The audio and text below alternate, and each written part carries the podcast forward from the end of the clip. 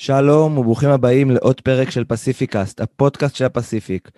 והיום מתארח איתנו במיוחד מניו זילנד, טאי, בן 31, שחי בניו זילנד כבר תשע שנים בקווינסטאון, עיר האקסטרים והמסיבות.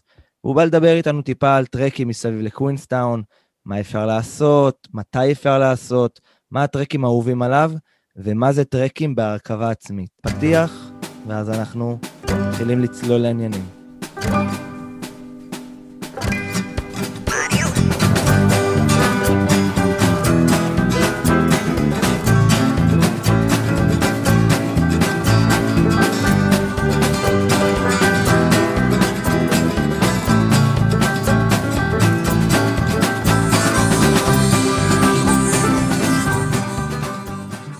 חזרנו, ואיתנו כאמור טאי שחי בקווינסטאון. מה נשמע טאי? אהלן, מה קורה? אצלי הכל מצוין. אני מבין שאתה אתה ועברית זה כבר אה, דברים זרים לחלוטין. אה, כן, אין פה הרבה ישראלים, ואלה שכן, אני לא בקשר איתם, ועם המשפחה גם מדברים אנגלית. טוב, נשמע כמו החלום הרטוב של כל אחד, אולי חוץ מהעניין טיפה של העברית, אבל אתה יודע, זה בניו זילנד התנהג כניו זילנדי. כן, כל אחד ועושה את ההחלטות שלו בחיים, אתה יודע. לגמרי, לגמרי. אה, בוא תספר טיפה למאזינים שלנו, שרגילים בדרך כלל לקבל אה, אורחים ומתראיינים בדרך כלל מישראל, בוא תספר להם איך הגעת לניו זילנד, ככה בקצרה, איך, אה, איך התגלגלת לזה שאתה חי כבר תשע שנים, אני חושב באחד המקומות הכי יפים בעולם, ואני מתייחס לקווינסטאון, ניו זילנד היא המדינה הכי יפה בעולם by far, אבל גם קווינסטאון עצמה היא, היא ממש ממש יפה. כן, אה, עשית, אני הגעתי לפה כמו כל ישראלי שמתחיל את החיים שלו אחרי הצבא, התחלתי לטייל, מעולם לא היה, לא הייתה שום כוונה להשתקע פה ספציפית, אה, בראש תמיד ידעתי שאני רוצה לחיות במקום אחר ולא בישראל, אבל הטיול היה אמור בכלל להיות למקומות אחרים לגמרי. אני חושב ששבועיים לפני שקניתי את הכרטיסים לקנדה, החלטתי, בלי לדעת כלום על ניו זילנד, להגיע לפה כי פתאום שמעתי על ניו זילנד. או יותר נכון שמעתי על הטבע בניו זילנד. והגעתי לפה, התחלתי לטייל, התאהבתי במקום, דיברתי עם uh, הרבה, מקום, הרבה מקומיים של קווינסטאון שהם לא ניו זילנדים. כמובן שלפני שהגעתי לקווינסטאון טיילתי באי הצפוני, טיילתי במקומות אחרים בניו זילנד, וכשאתה מגיע לפה, המקומיים הם לא ניו זילנדים, אז אתה יכול פתאום ללמוד על זה שלהישאר בניו זילנד זה לא כזה קשה, כי נורא קל לקבל ויזות עבודה, ולמה לא? הייתי פה בדיוק בתקופה שהתחילה, אני חושב שזו הייתה הוויזה הראשונה, אולי השנה השנייה של ה-Working Holiday ויזה, אמרתי ננסה את מזלי, טסתי לפיג'י, הוצאתי את הוויזה כשהייתי שם, כי לפי המידע שקיבלתי אי אפשר היה לקבל אותה כשאתה נמצא בתוך ניו זילנד, מה שהתגלה כשקר, ככה שדרך אגב מי שרוצה ומגיע לפה יכול להישאר בתוך ניו זילנד ועדיין להגיש בקשה לוויזה. אוקיי, זה חשוב. כן, לא ידעתי מזה, בזבזתי כמה אלפי דולרים להגיע לפיג'י, אבל אתה יודע, זה גם אחלה של מקום להיות פה. כן, זה לא נשמע כמו סבל יותר מדי. לא, זה לא היה. אומנם חופים ואיים וטרופי זה לא מה שאני ספציפית אוהב, אבל זה בהחלט היה מקום נחמד לחכות פה. חזרתי חזרה לניו זילנד, חיפשתי עבודה, ושוב, אף פעם, אפילו שיצאתי את הוויזה, לא היה לי בראש שאני הולך להישאר פה, לגור פה, אז uh, חייתי בהוסטל כמעט שנה, יותר משנה את האמת, שנה ושלושה חודשים, כי כל חודש זה היה, טוב, נו, אני מטייל, אבל אני אשאר עוד קצת ועוד קצת ועוד קצת. בסוף מצאתי עבודה טובה, אז החלטתי להישאר פה לגמרי, הזכרתי בית וזהו, והכל היסטוריה. ואז אתה חי בגן כן, עדן.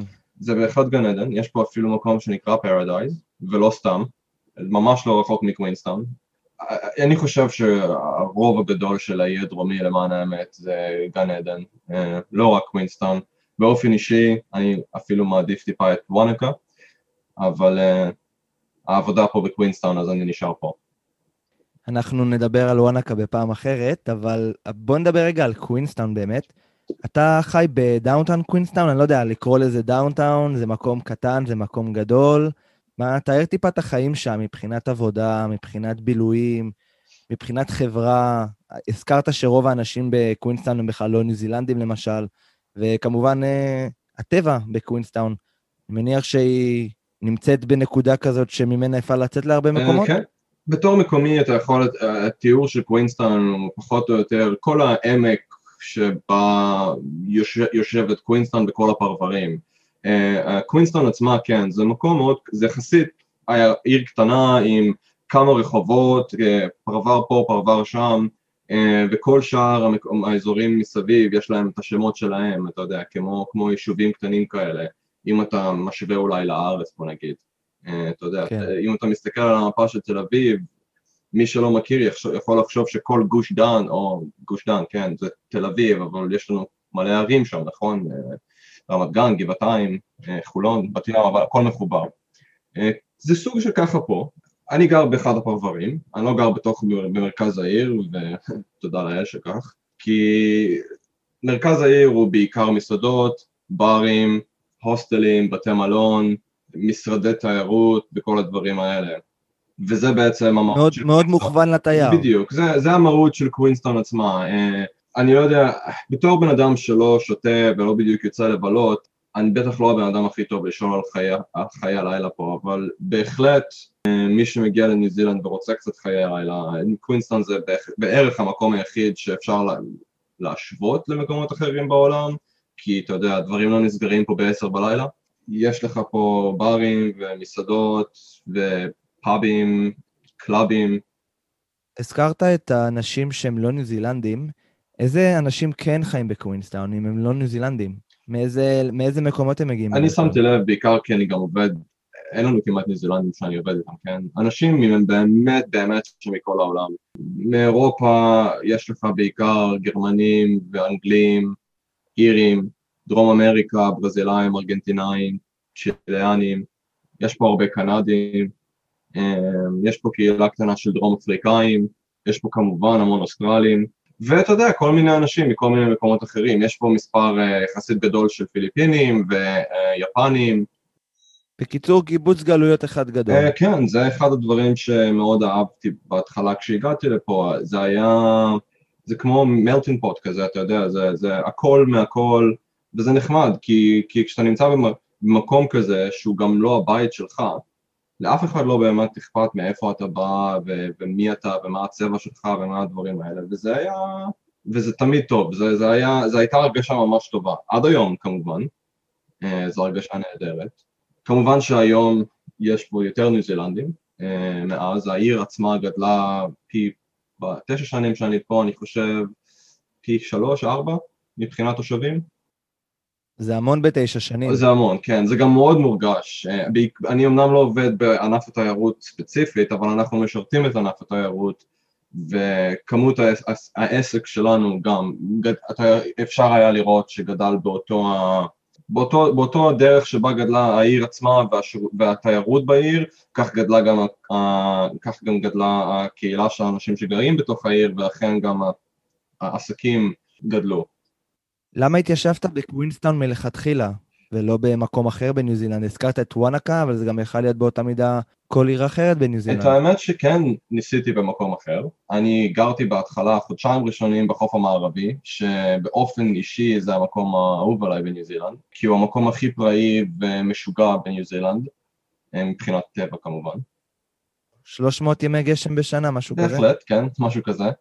Uh, אני גם מאוד אוהב גשם, אני אוהב מזג אוויר סגרירי, וזה לא השתנה מאז שהגעתי לפה, זאת אומרת, אני מאוד אוהב את זה. אני, אחד הדברים שגם מאוד אהבתי שם זה שזה מאוד מאוד נידח, אין כמעט אנשים, יש שם גם תיירות גדולה, אבל אין הרבה אנשים. אני גרתי ביישוב קטנטן שנקרא אוקריטו, uh, שנמצא לא רחוק מפרנץ ג'וזף, מהכפר של פרנץ ג'וזף, במשך חודש, ואחרי זה גרתי בפרנץ ג'וזף חודש, אבל זה לא ממש התאים מבחינת uh, עבודה וויזות ודברים כאלה, וקווינסטון היא המקום שהכי קל להתיישב בו אם אתה מחפש עבודה ואתה לא בא לפה עם מקצוע, זאת אומרת, אני לא למדתי לפני שהגעתי לפה, אין לי שום מקצוע ספציפי, אז לעבוד בו בענף התיירות, או ענף שמשרת את ענף התיירות זה הכי קל, בלי מקצוע, uh, ולכן נשארתי פה. יכלתי גם בוואנקה, אבל uh, היה הרבה יותר קשה לקבל את ה...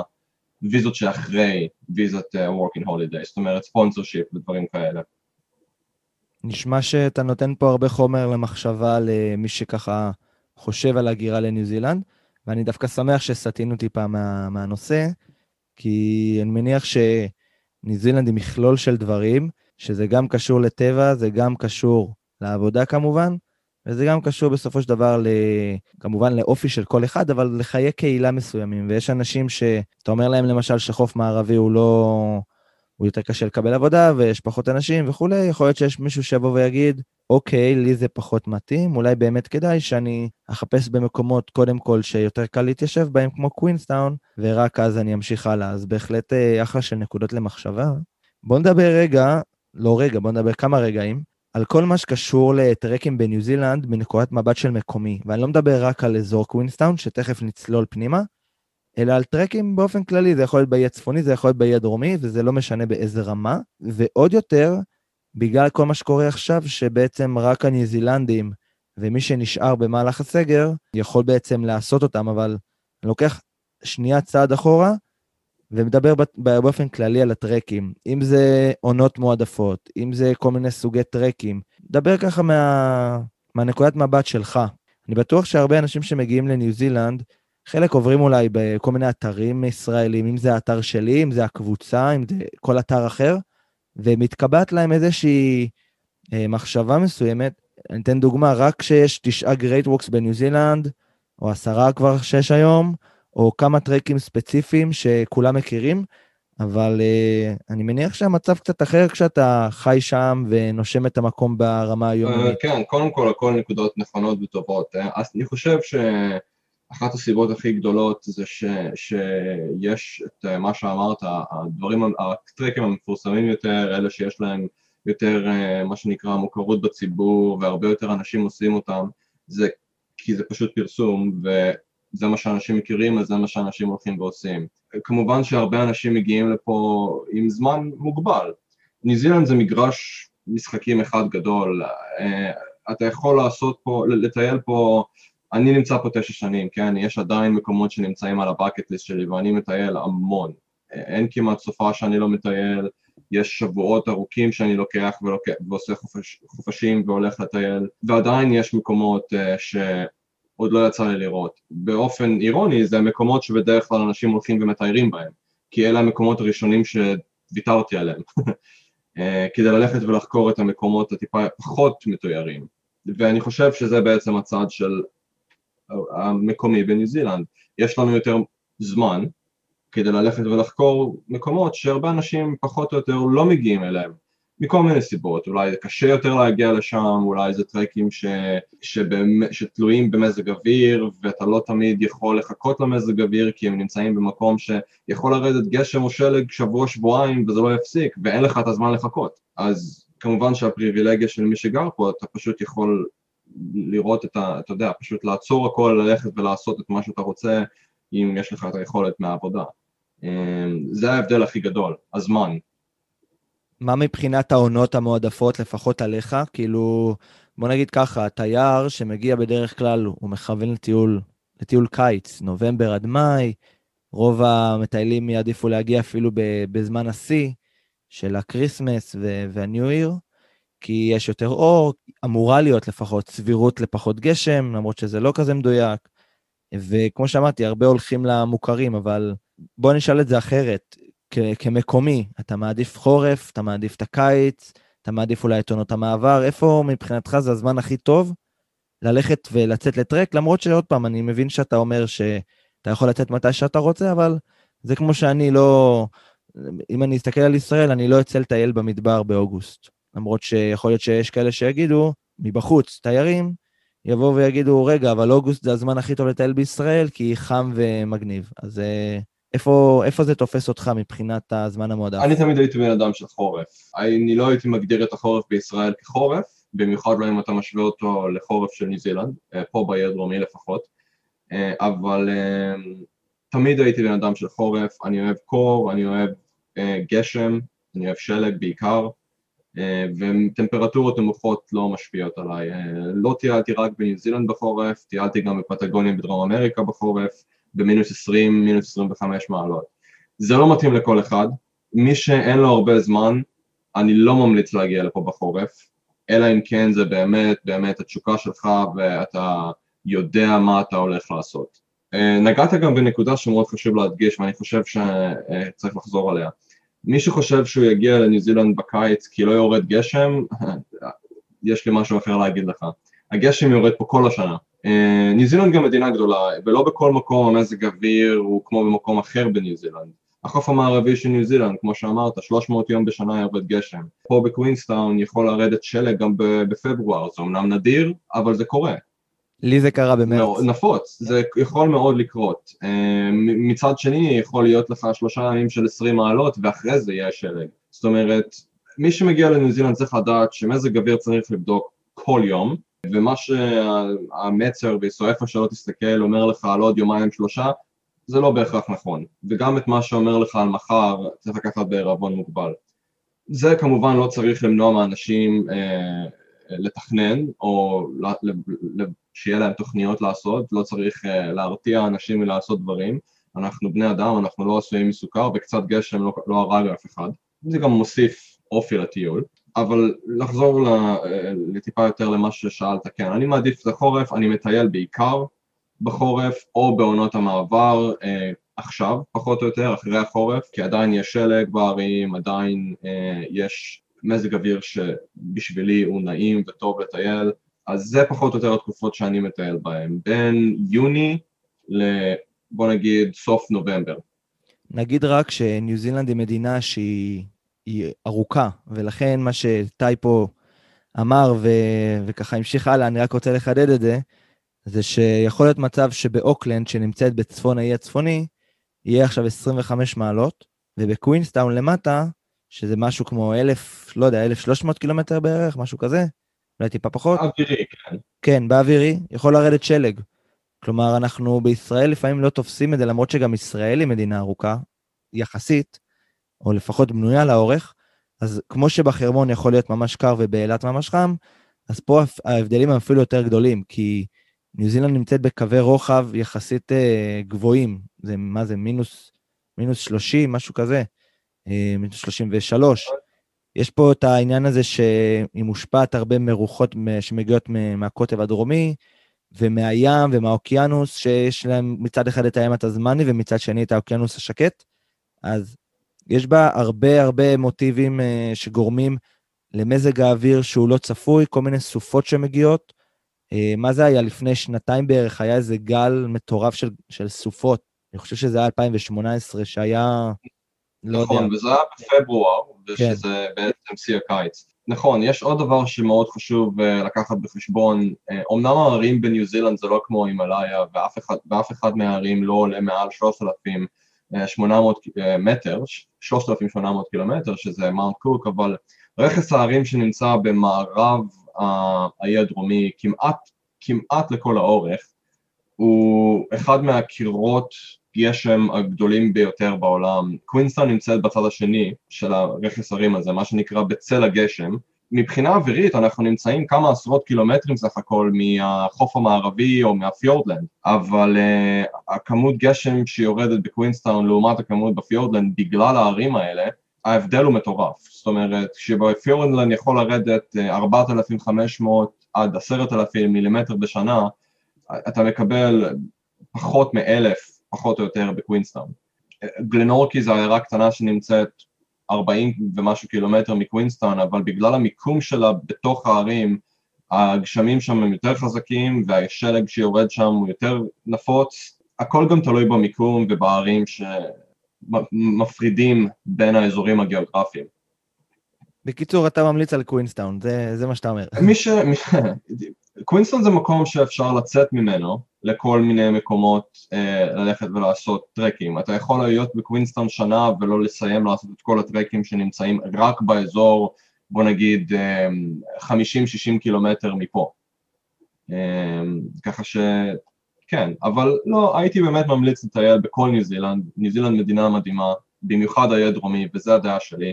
מבחינתי זה שתי מדינות שונות, האי הדרומי והאי הצפוני הם שתי מדינות שונות לגמרי. אבל זה כבר, אתה יודע, זה סיפור אחר. הזכרת שאתה, אמר, מה זה הזכרת? אמרת שאתה מאוד אוהב לטייל בין יוני לנובמבר. תן קצת uh, מה, מהניסיון שלך לגבי ההבדל בין טרקים בחורף לעומת הטרקים בקיץ, שכמו שאמרתי, הישראלים יותר uh, אוהבים או יותר מרגישים מחוברים לזה, כי זה בעונה התיירותית ויש יותר אנשים, ומזג האוויר לכאורה אמור להיות יותר um, יציב. אז איפה אתה רואה את ההבדלים בין הטרקים בחורף לעומת טרקים אה, בקיץ? קודם כל, הדבר הכי חשוב לציין, ואתה גם נגעת בזה, השמש, או האור יום, יותר נכון. בחורף אתה יכול, שהיום מתחיל בשבע וחצי, שמונה בבוקר, אור יום, ובשעה ארבע וחצי, חמש בצהריים, כבר אין יותר אור יום. כמה שאתה עולה יותר, כמה שאתה נמצא יותר בתוך רכסי הערים, ככה גם היום קצר יותר. הערים מאוד גבוהים, העמקים מאוד נמוכים, ולכן חוסמים את אור היום.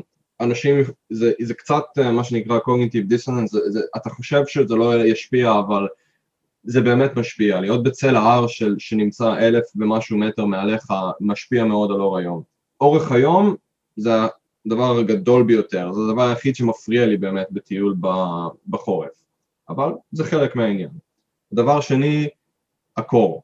מי שמטייל באי הדרומי, אה, במיוחד בהרים, המזג אוויר בהרים לעולם בחורף, במיוחד לא בלילה, עולה מעל אפס מעלות, זאת אומרת, היום הכי, אני חושב שהחורף הזה טיילתי אה, קצת ברכסי ההרים של מאונט אספיירינג, זה היה באמצע אוגוסט, והמד אה, טמפרטורות שלי הראה לי בתוך האוהל אה, מינוס 22. חמים. זה, תשמע, זה חמים ונעים, כן. אה, זה, זה לא לכל אחד.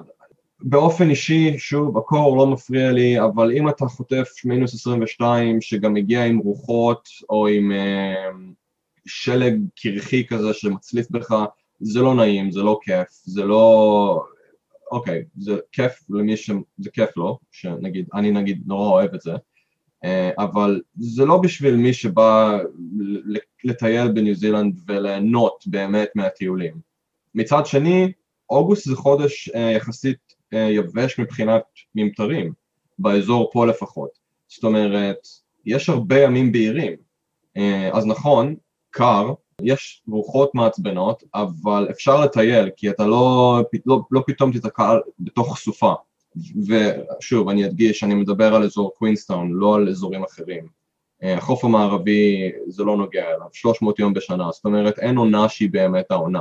יש מסלולים בחוף המערבי שהייתי צריך לנסות לעשות אותם לפחות חמש פעמים עד שהצלחתי באמת לסיים את המסלול כי אתה יודע, או שאתה צריך לפנות אחורה אה, בגלל מזג אוויר שפתאום תופס תפנית לא נעימה, וזה עוד משהו בחורף, או בכלל בכל מקום, בכל עונה בשנה.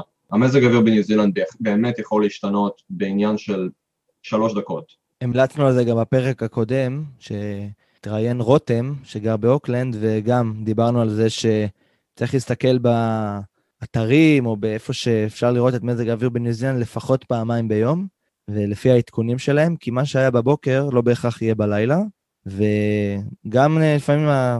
אני זוכר שאתה סיפרת לי על, ה... על מאונט קוק, שראיתם את הסופה מגיעה תוך 20 דקות, ואחרי 20 דקות היא פשוט עברה. אז הדברים יכולים להיות מאוד מאוד דינמיים, נכון. לפעמים גם ברמה של דקות. זה נכון, ואתה יודע, זה, זה הכל טוב ויפה להסתכל על המזג אוויר פעמיים ביום, אז כן, אה, מזג אוויר בניו זילנד אה, משתנה באמת במהירות מטורפת, אה, וזה הכל טוב ויפה להסתכל באתרים או ללכת לדוק ולשאול את מה יהיה המזג אוויר ביומיים שלושה הקרובים, אבל מי שנמצא בטרק של ארבעה שלושה ימים זה לא יעזור לו הרבה וזה בעיקר עניין של מזל הרבה פעמים. שוב, אני ממש לא רוצה להגיד את זה כדי להרתיע אנשים ללכת לעשות טרקים ארוכים, זה ממש לא מה שאני אומר, אה, זה באמת נדיר שאנשים נתקעים ב... במצב שבאמת הכל נהרס להם, ואני חושב, קראתי את הסיפור שלך, וזה בהחלט אולי, אה, זה מקרה שיכול לקרות לאנשים, אבל אני חושב שזו הרפתקה, זה לא כזה נורא. כן, דברים קורים. אני יכול להצביע על כל מיני טרקים שהיה לי יום אחד ממש מחורבן, ויום אחרי זה כבר היה עם שמש. אני חושב שצריך להסתכל ולהחליט מה הרע במיעוטו. כלומר, אני אתן דוגמה לגילספי, שדווקא ביום של הפס היה לי יום ממש גרוע, אבל אם הייתי מתחיל את הטרק יום אחרי, אז uh, יכול להיות שזה היה סיפור אחר לגמרי. או אפילו בריס ודארט, שדווקא ביום שהיינו צריכים לחצות את ה... ללכת לאורך הדארט, אז היו הצפות ולא יכולנו לעבור את, ה... את הנחלים, ויום אחרי זה בבוקר עברנו את זה כאילו לא הייתה שם סופה יום לפני. אז גם אם אתם יוצאים לטרק של שבוע, בכוונה אני אומר, ושבוע זה, זה זמן יחסית אה, ארוך, אפילו ארבעה ימים, תנסו לבחור איפה היום שהגשם הכי פחות ישפיע על, על תוואי השטח, ולא יגרום לכם להיתקע. את הדסקי אתה עשית, טי? את הדסקי עשיתי פעמיים, כן. זהו, אז דסקי למשל זה טרק שאני אישית מאוד רציתי לעשות, אבל כל פעם ירדו גשמים, ובטרק של עשרה ימים, אני אישית לא יכולתי לקחת את הסיכון שמקומי מבחינתו זה שעה וחצי נסיעה, והוא עושה את זה מתי שבא לו. אם כי גם בדסקי, תתקן אותי אם אני טועה, הרבה אנשים נתקעים לעוד יום ולעוד יומיים, ובשביל זה צריך לקחת פשוט יותר, יותר מזון, וכמובן אה, לעדכן את מי שצריך, שיכול להיות שנתקעים. ואני לא מדבר בכלל על מכשיר לווייני שהוא חובה, ועל אה, מן הסתם איזשהו ניסיון וגם חוש הישרדותי. Uh, כמובן, תשמע, הדסקי נמצא בפיורדלנד, זאת אומרת שאין סיכוי שתעשה את הדסקי ולפחות יום, יומיים של גשם לא ירדו עליך. זה פשוט לא, זה לא, זה לא אפשרי. ואם כן, בבקשה תספרו לי על זה, כי זה נדיר. כי זה לא קרה. אני לא מכיר סיפורים שזה קרה, ויש לי, אנש, ויש לי מלא חברים פה שמטיילים אה, ועשו את הדסקי, אה, אנשים שגרים בניו זילנד כבר, well, כל החיים שלהם, ועשו את הדסקי מספר רב של פעמים, ואין סיכוי בפיורדלנד שיש עשרה ימים בלי גשם, זה כאילו, זה פשוט לא קורה.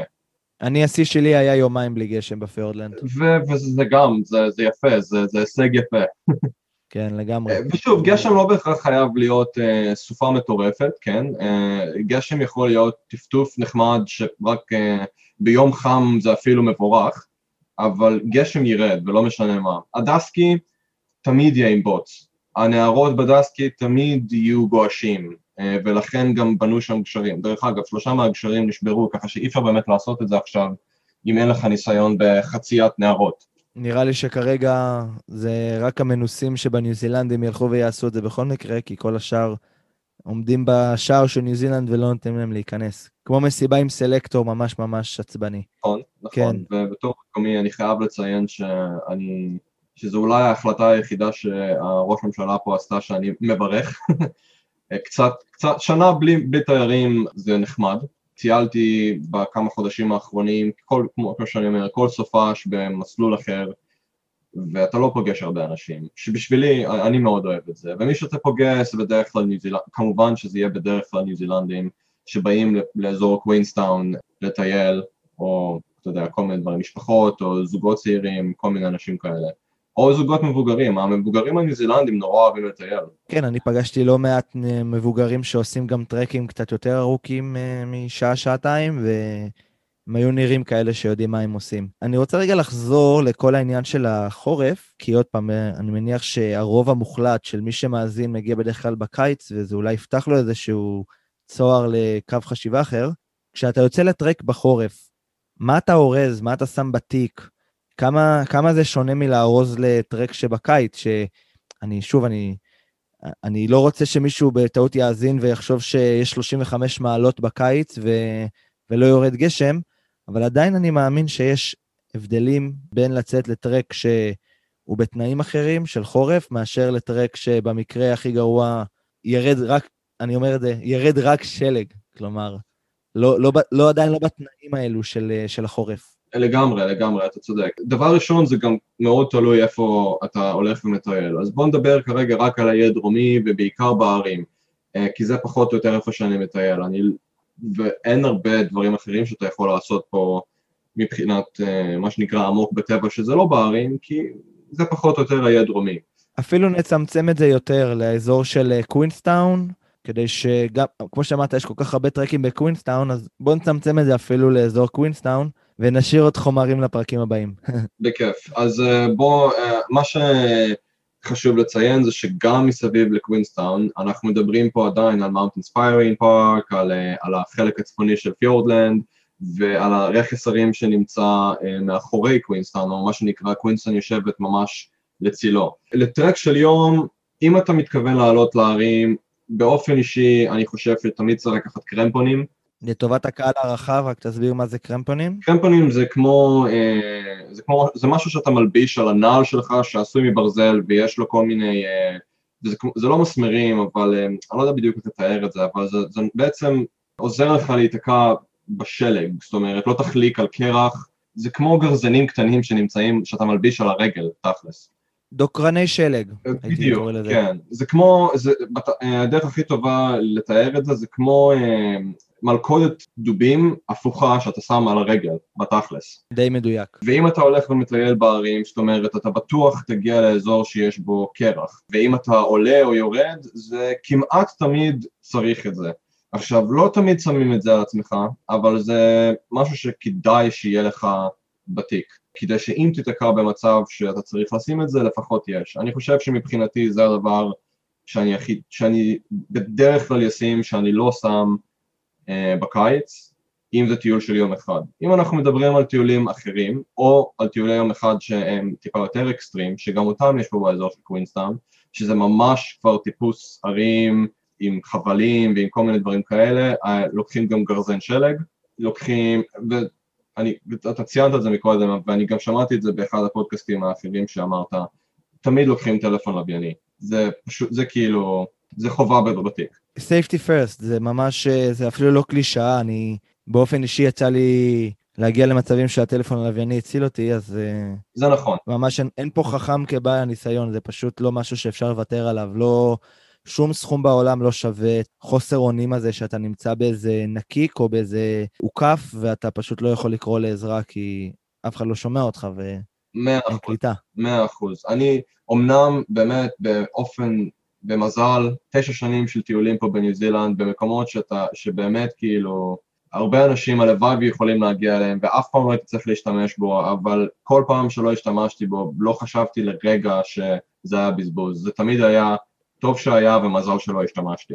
אז זה, זה כמובן אה, בלי בכלל אה, לחשוב פעמיים, תמיד תגיד, אה, תלך ותודיע לדוק שנמצא באזור וגם פה בקווינסטאון יש את המשרד של דוק או DOC שאתה יוצא לטרק מסוים, וכן, זה, זה פחות או יותר ליום, ליום אחד. קרמפונים, אה, pick אה, ice axe, או גרזן שלג, אם אתה יוצא לטיול שבאמת ייקח אותך אה, לטיפ, לממש טיפוס שהוא ורטיקלי. מבחינת ביגוד זה גם חשוב, מעיל רוח זה תמיד דבר טוב, פליס, פה בניו זילנד יש לנו את כל מה שנמצא מבחינת מרינו וול, מהכבשים שנמצאים פה, מרינו, אחלה של ביגוד, זאת אומרת, כן, בגדים חמים, אם אתה לבן כמוני, קרם הגנה, כי גם ענני, כי מי שהולך בשלג יודע שנשרפים הרבה יותר בהליכה בשלג מאשר לא, כי השלג מה שהוא עושה הוא בעצם רפלקט את כל האור עליך בחזרה, את כל ה-UV light ואת כל הדברים האלה. אני יודע שזה נשמע טיפה מוזר להגיד את זה, אבל uh, למדתי את זה ממש uh, על בשרי,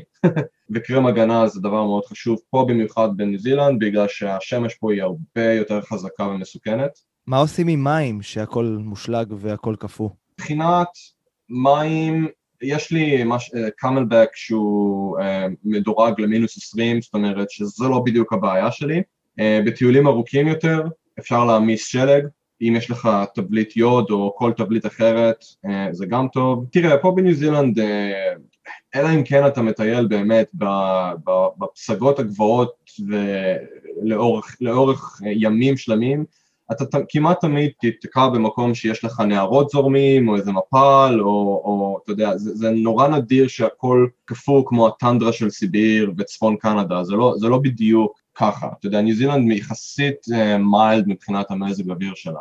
אז זה, זה באמת לא הייתה הבעיה, זאת אומרת מה שתיקח למים לטיול רגיל של חמישה ימים, תיקח גם, אותו דבר תיקח לחורף. אה, החורף פה במיוחד באזור הדרום מבחינת יובש יותר יבש, זאת אומרת אמנם בקיץ חם אבל לח, בחורף יחסית יבש, זאת אומרת כמות המים אתה עדיין תצטרך את אותה כמות מים. ואין דבר כזה יותר מדי מים לדעתי וזה באמת ש...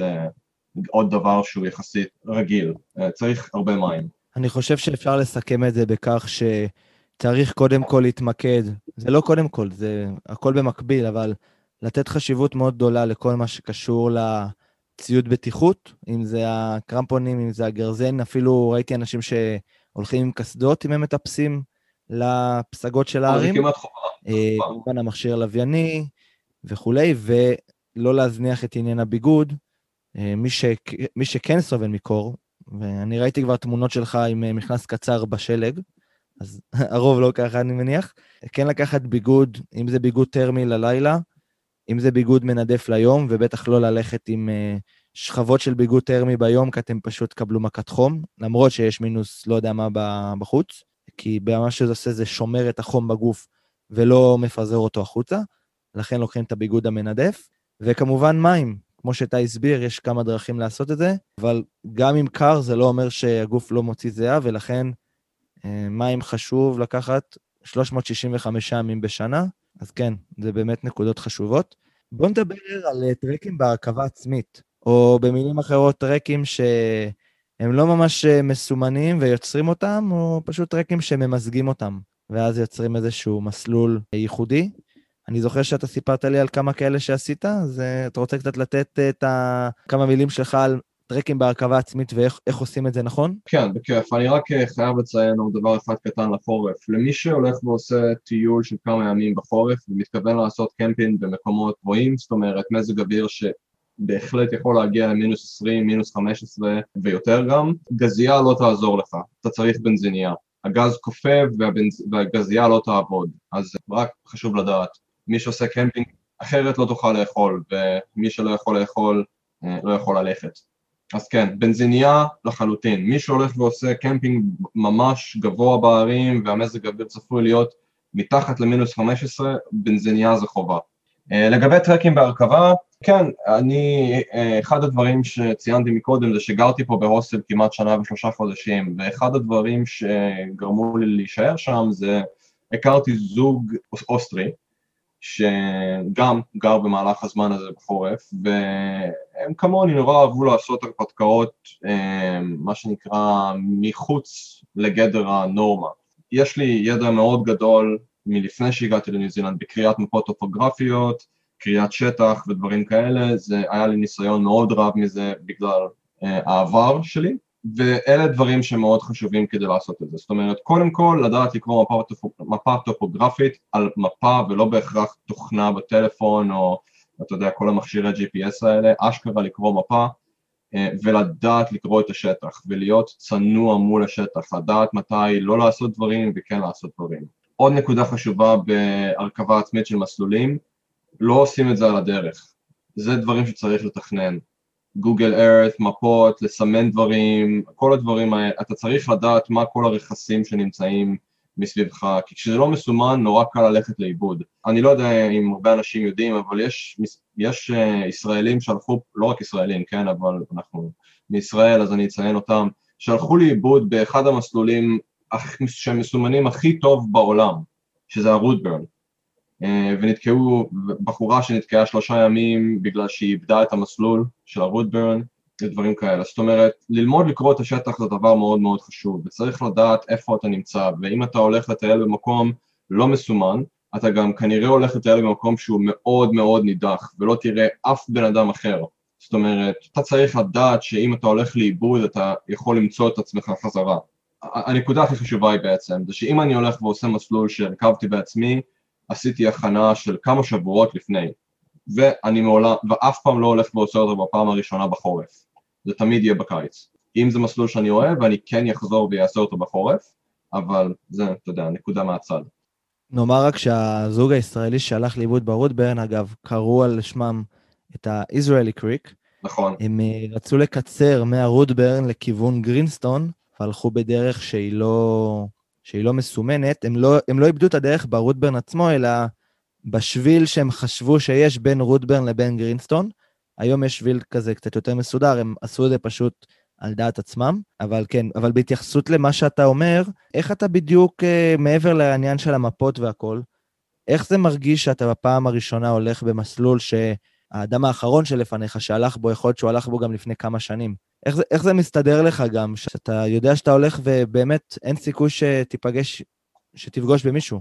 בשבילי זה ההרגשה הכי טובה בעולם, וזה גם למה אני עושה את זה, ועושה את זה יחסית הרבה. אמנם לא בשנתיים האחרונות, אבל uh, בגלל העבודה, אבל uh, במשך שנים רבות עשיתי את זה והגעתי למקומות ש...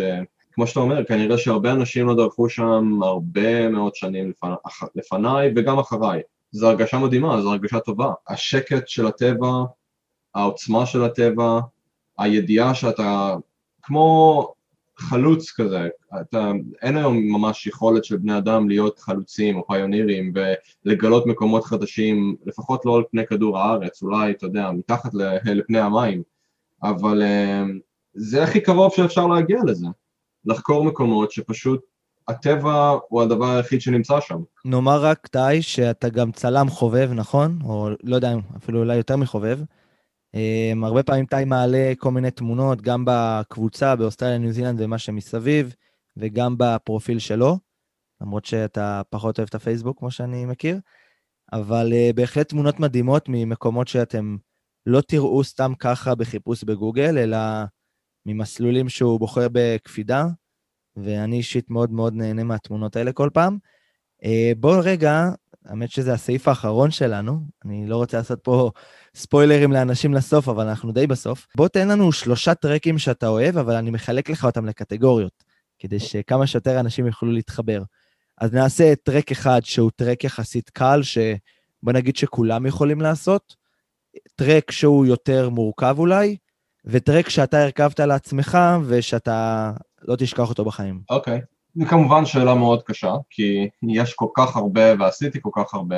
טרק יחסית קל, שאני מאוד מאוד אוהב, שכל אחד יכול לעשות, זה טרק שנקרא רוק פיק, שנמצא אה, על הקראון ריינג', זה בעצם הכביש שמחבר בין וואנקה לקווינסטאון. אה, אני אציין רק שבאופן אישי אני לא חושב שיש שום סיבה לעשות אותו בקיץ, אין שום דבר מעניין שם שעושים בקיץ, אבל מי שעושה אותו בחורף, שהוא מושלג לגמרי, ואם תרצה אני יכול, אני חושב שהעליתי את האמת, את התמונות לקבוצה, אז אנשים יכולים ללכת להסתכל. אז הרוק פיק בחורף. אם אני אבחר בקיץ, נורא קשה לי להגיד, אבל uh, בן לומנד ורויס פיק אלה טרקים באזור, והטונגרירו קרוסינג באי הצפוני. אני יודע שזה לא טרק אחד, כן, אבל uh, אלה טרקים קלים של יום אחד. נגיד שגם זה טרקים שלוקחים כמה שעות, זה לא ללכת רבע שעה, אז גם אליהם, מי שאין לו ניסיון צריך כן להתכונן לפחות ברמה של מים ושל uh, של נעליים טובות, וכמובן להיות בכושר כדי שלא תלכו אחר כך כמו ברווזים. נכון, חשוב לציין שכל הטרקים האלה זה עליות. אתה עולה ואחרי זה גם יורד אותם חזרה, זאת אומרת, זה לא... אבל הם קלים, הם עדיין קלים, זה טרקים מסודרים, ואם אתה עושה בקיץ במיוחד, יש לך מספר מאוד מאוד גדול של שעות לקחת, לקחת את זה באיזי ולעשות. הרבה אנשים עושים את זה מכל הגילאים, הם לא, הם לא קשים, אבל הם כן עלייה. אה, מבחינת טרק, מה הייתה הקטגוריה השנייה, סליחה? טרק שהוא יותר מורכב, יותר מיום, שהוא עדיין בגדר אה, תחת אחריות הדוק, ו... והוא לא, לא נחשב לקהל. בוא נגיד לחבר'ה הקצת יותר הרפתקנים שעדיין לא רוצים ללכת ולשרטט על מפה את התוואי שטח שלהם. יש תשובה לזה, אבל uh, הוא, לא, הוא לא מסומן לחלוטין. נורא קשה לי לבחור משהו של דוק בגלל שאני לא נוטה לעשות הרבה מה, מה, מהטרקים האלה. אני רק עכשיו, כמו שציינתי מקודם, באמת התחלתי לעשות את הטרקים באזור שהם מסומנים, אבל, אבל יש טרק אחד שאני באמת יכול, זה הטרק האהוב עליי בניו זילנד דרך אגב, מה שנקרא הטרק ל-unknown lake, שנמצא 5-10 דקות נסיעה מגלנורקי, שזה פה ליד קווינסטאון. החלק הראשון של המסלול הזה בעצם עובר במסלול מסומן שנקרא רוקברן פלאטס, ההתחלה של המסלול זה איפה שמתחיל הרוטברן באזור של uh, גלנורקי ולא של הפיורדלנד. אתה הולך את כל הרוקברן, מגיע לאזור ואחרי זה אתה בעצם מתחיל חלק של מה שנקרא 5 pass uh, track, שזה מסלול יחסית מפורסם, לא הרבה אנשים עושים אותו, זה בהחלט להרפתקנים, כי הוא לא מסומן. אבל uh, אתה מגיע לפס הראשון למעשה, ובמקום להמשיך הלאה במסלול שמה שיכול להיות ה-5 pass, אתה מתחיל לעלות לתוך רכס הרים שמגיע לאחד האגמים התלויים היפים ביותר בעולם לדעתי. זה המסלול האהוב עליי uh, ביותר בניו זילנד, מבחינת מסלול שלוקח יומיים שלושה, שהוא אמנם לא מסומן באופן רשמי, אבל הוא לא, הוא, הוא עדיין מאוד ברור, השביל מאוד ברור. טוב, אנחנו מחכים עכשיו לתמונות שלך משם, אולי... אה, אני מאוד, חוש... אני חושב על לחזור חזרה החודש הזה לעשות אותו, ופעם אחרונה שעשיתי אותו לא הייתה לי מצלמה, אה, עכשיו יש, אז אה, אני בהחלט אשמח לשתף. כן, זה, בהחלט, זה מסלול שהייתי ממליץ לכל אחד שיש לו יכולת פיזית לפחות בינונית ומעלה וקצת חוש ניווטי, ללכת ולעשות. זה, זה, אין מסלול יותר יפה של שלושה ימים בניו זילנד לדעתי. מה שחשוב לציין זה שאין בקתות וחייבים עוד. זה statement רציני ולכן שווה לבדוק את זה. מי, שיג... מי שנמצא בניו זילנד כרגע ומי שיגיע לניו זילנד בהמשך, זה בהחלט משהו ש... ששווה לבדוק אותו. והקטגוריה השלישית, טרק שאתה חיברת? מי, ש, מי שנמצא בניו זילנד כרגע ומעוניין לעשות, דרך אגב, יכול לתקשר איתי, כי אני רוצה לעשות אותו בדצמבר ואשמח לשותפים.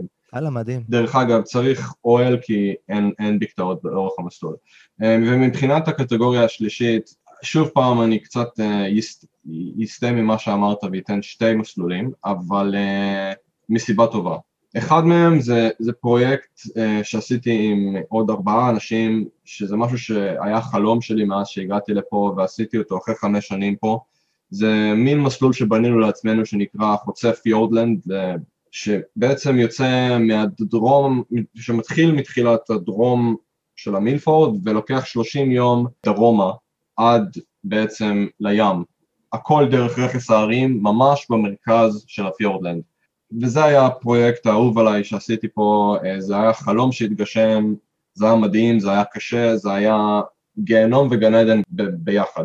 זה כמובן לא מסומן, לא הייתי ממליץ לאף אחד אפילו לנסות לעשות דבר כזה, אלא אם כן יש לכם את הזמן ואנשים שיודעים מה הם עושים. אני לא הייתי עושה את זה לבד, עשיתי את זה עם אנשים שגרים בפיורדלנד כל החיים שלהם, ויש להם ניסיון של עשרות שנים מעליי, אז זה אחד. השני, הטיפוס למאונט קוק, שכל אחד יכול לעשות, כי אתם יכולים לשנות, לשלם לחברה שתיקח אתכם לשם.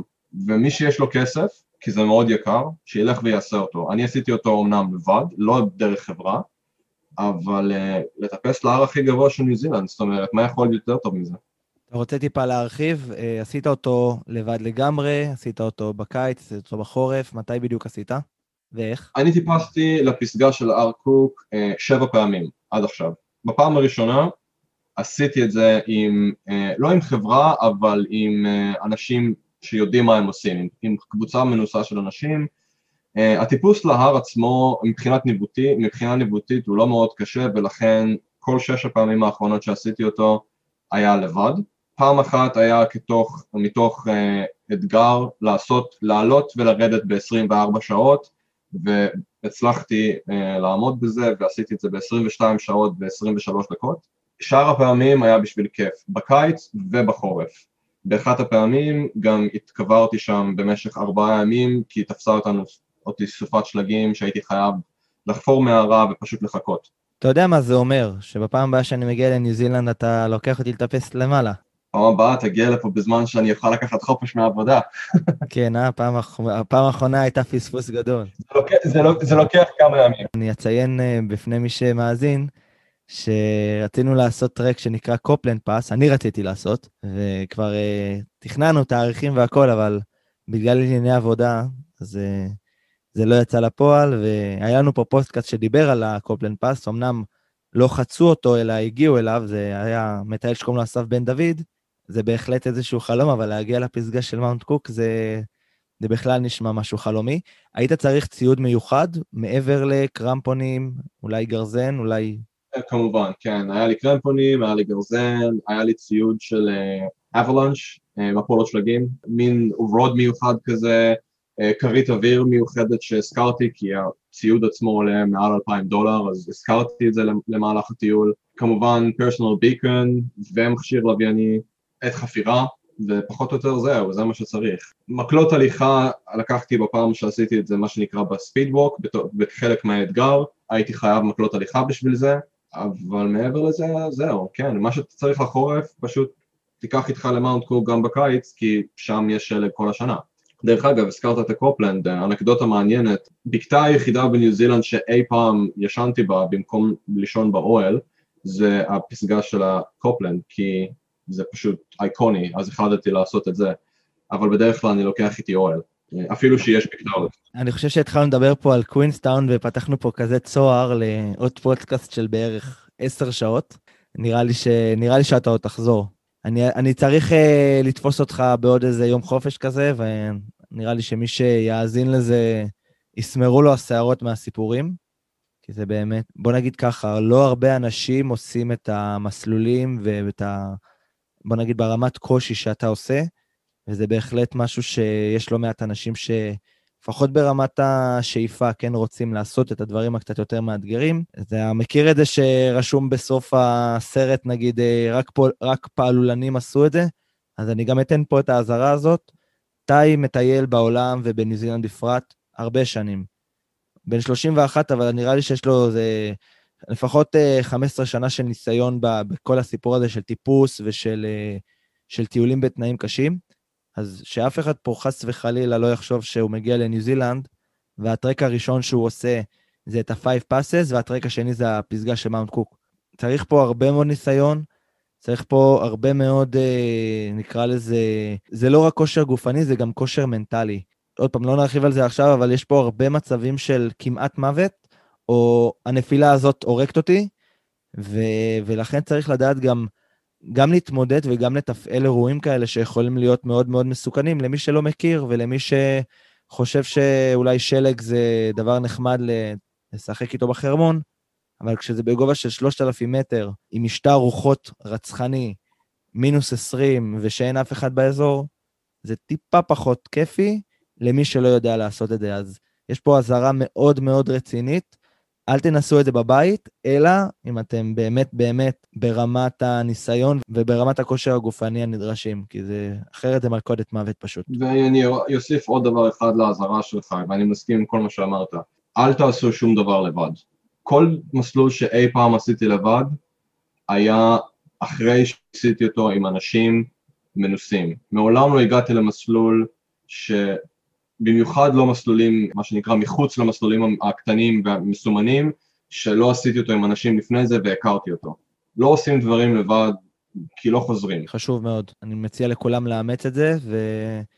ובאמת לא לעשות שטויות. אני תמיד מציין את זה בהרצאות שלי, שיש מישהו שמחכה לכם בבית, וזאת המטרה העיקרית בטיול, מעבר לליהנות, זה גם לחזור בשלום, ואפשר גם ליהנות וגם לחזור בשלום. טי, תודה רבה שהגעת. זה לא מובן מאליו, השעה עכשיו בניו זילנד, מה זה, אה, עשר וחצי בלילה כבר? כן, אז תודה ענקית על זה שהגעת, ופינית את הזמן כדי לבוא ולדבר קצת על קווינסטאון, ועל החיים בקווינסטאון, ועל הטרקים מסביב, ועל הדרך גם גלשנו לעוד כמה דברים שהם בהחלט מרתקים.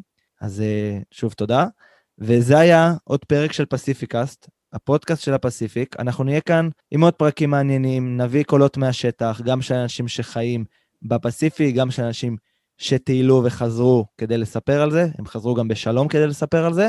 ותודה רבה על ההאזנה, אתם מוזמנים לעקוב אחרינו גם דרך האתר, גם דרך הקבוצה, ואנחנו נתראה בפרקים הבאים. תודה רבה.